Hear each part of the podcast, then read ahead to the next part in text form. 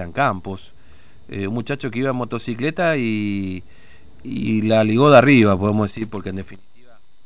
eh, ahí no, tengo nada. Eh, ¿Vos me estás escuchando, Marcelo? Ahí, ahí estamos, un poquito mejor, ahí estamos. Eh, y este chico que iba en motocicleta recibió el impacto de un vehículo que a su vez fue atropellado por otro vehículo. Eh, con una persona alcoholizada. ¿no? Vamos a conversar con Esteban Gabriel López Pozzi, que es abogado de los padres y de la hija de Cristian Campo. Eh, doctor López Pozzi, ¿cómo le va? Buen día, Fernando lo saluda. ¿Cómo está usted?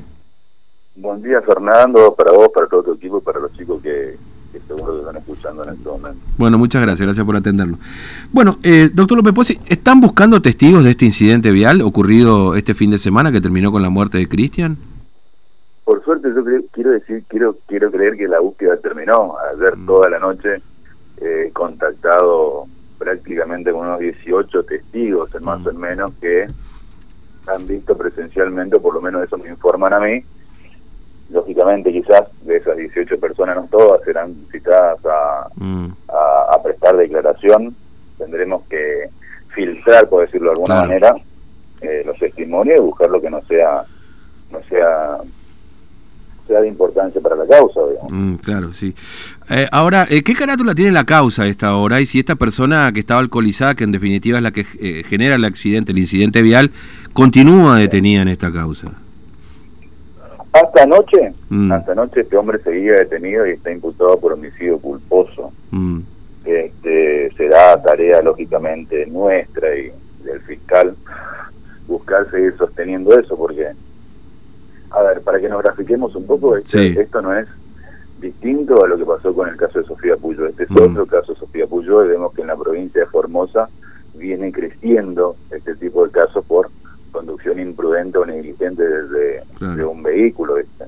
y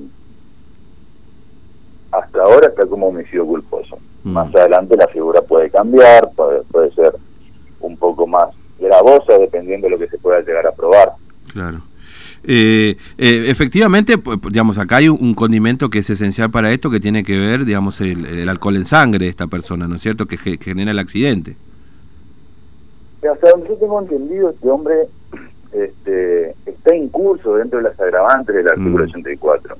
Es decir, de que manejaba con 1,23 gramos de Mm. alcohol en sangre cuando el el límite para ingresar en la agravante es de un gramo sea, estaba 23 posterior eh, Mm. por encima del agravante del Código Penal Sí. en este tipo de delitos. Mm. Este, eh, pero él, él, él choca con otro vehículo, en definitiva, ¿no? Y ese otro vehículo impacta con Cristian. ¿Es lo que se sabe hasta ahora o todavía hay que determinar la mecánica del incidente? Mira, eso será una cuestión de prueba, por eso también he buscado lo- los testigos. Mm. Porque fíjate lo siguiente, eh, yo ayer tuve oportunidad de, de ver los lugares de impacto. Sí, Y este hombre, el que manejaba el Citroën C3, el de Mm. color rojo, por decirte de alguna, para, para que te grafiques, hundió su, Sí. el, chasis, la- la- el chasis delantero por lo menos 7 centímetros. Mm. Eso habla de la violencia Claro. del impacto. Y le tocan la cola, casi terminando el vehículo al, al Etios.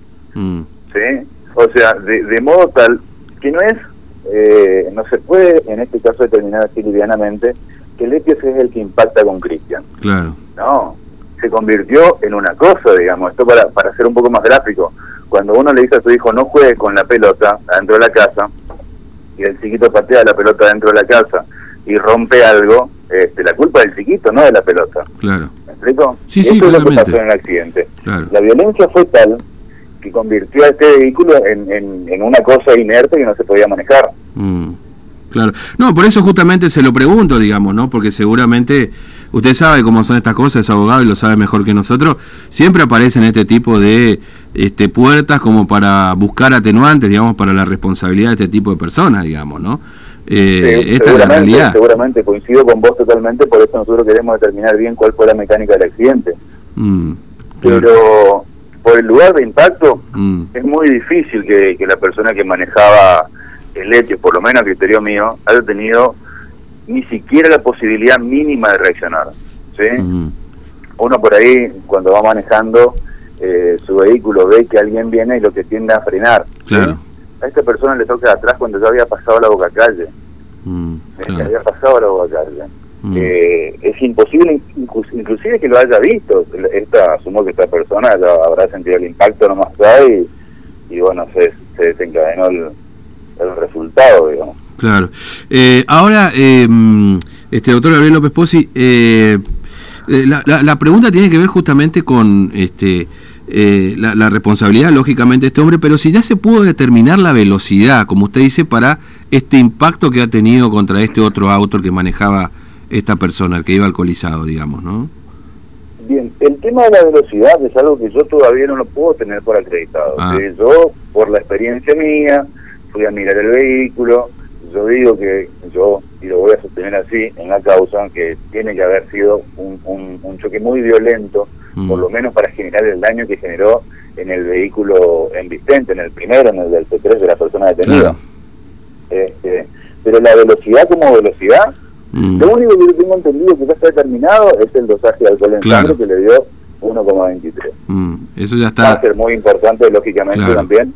Eh, lo, en, en, esto quiero hacer un, un paréntesis, va a ser muy importante el testimonio de las personas que lo acompañaban a este hombre en el vehículo. Cuidar de que estas personas no levanten falso testimonio, porque asumo que si estaban juntos son amigos, claro. de que no haya encubrimiento, mm. ¿sí? de que no estén cubriendo el delito y saber bien eh, los momentos previos y su actitud posterior. Claro. Tengo entendido, me está llegando a, ahora seguramente unos videos donde se lo da al hombre, creo que por lo que me contaron, ¿no? Eh. aparentemente se lo daría al hombre riéndose de la situación no. y como que como diciendo, bueno, por algo le pasó o algo así, estamos hablando de un pibe que se iba a trabajar, o claro. sea, no Sí, sí, sí, sí. No vemos qué culpa puede haber tenido el chico. No, es, es tremendo, digamos, si llega a pasar eso.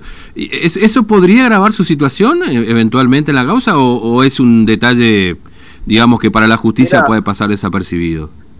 Mira, eh, el, el, Código Penal prevé, dentro de este agravante que, que, te, que te comentaba, mm. actuar con un desprecio tal mm. de, de, de, la vida humana este, que, le, que, que omita prestarle el auxilio correspondiente o intente darse a la fuga.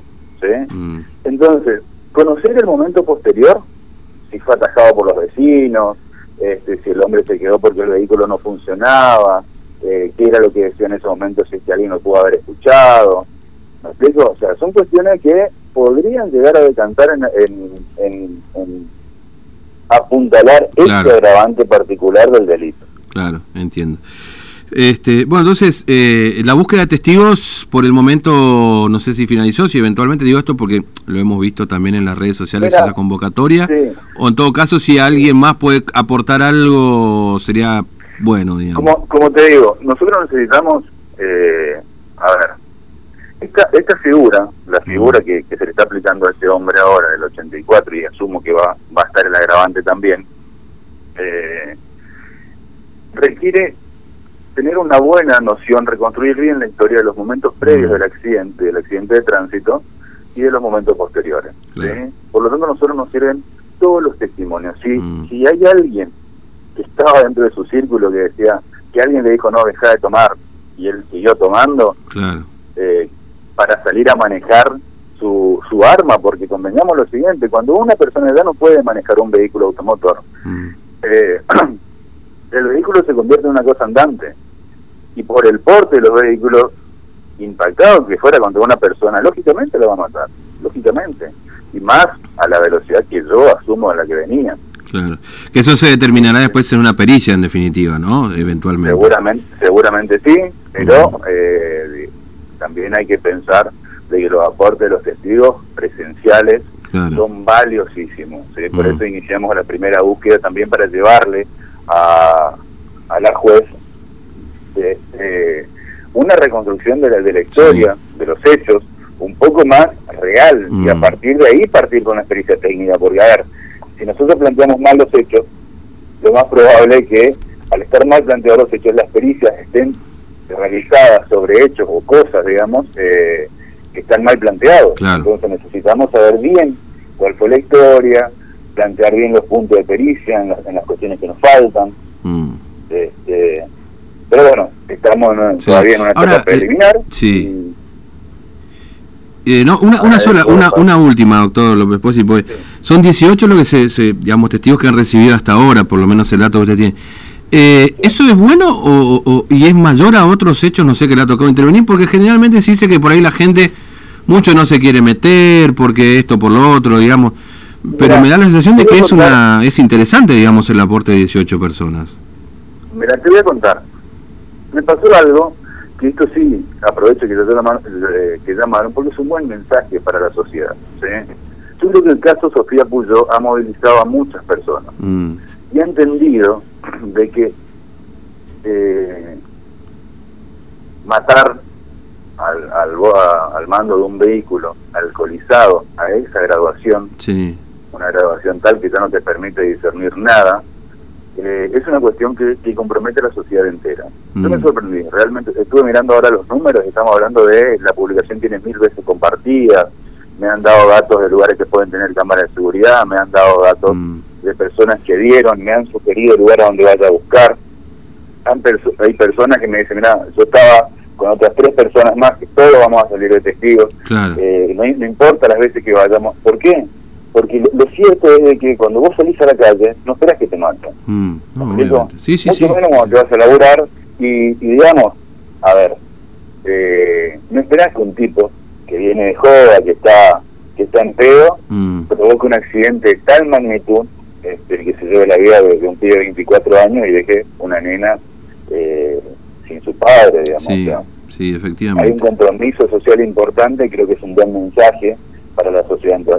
Y, mm. y lo que están que se animen, mm. que hay todavía personas que están indecisas, que se comuniquen al número que yo publiqué en las redes sociales, este, o si conocen alguna, a, alguien, algún familiar, algún allegado, tienen videos, o, lo que sea, que ya me ha llegado videos también, que lo hagan, que se animen, porque hoy le pasó a Cristian, ¿sí? hoy le pasó a la familia Campos, sí. mañana te puede, te puede pasar a vos, me puede pasar a mí. Totalmente. Este, no estamos exentos nadie de esto. No, no, obviamente que no.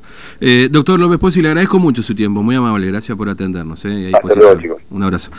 Bueno, Esteban Gabriel López Pozzi es abogado de los padres de, eh, de los padres y de la hija de Cristian Campos, este chico de 24 años que murió en un incidente vial. En un rato vamos a escuchar a la familia porque porque me parece que es importante eh, con este último mensaje además que daba que es representante legal digamos de de, la familia y de la hija. Una hija chiquita, la verdad que yo veía la foto, te parte al medio, viste, este tipo de cosas. Porque bueno, ya han logrado, eh, hubo una convocatoria de, de, testigos de este hecho que ocurrió en la avenida Laureano Maradona. Y se presentaron 18, ¿no? Es un. Por eso le preguntaba, a mí me sorprendió también cuando. Porque las de la publicación han pasado pocas horas. Y este la verdad que es llamativo, ¿no?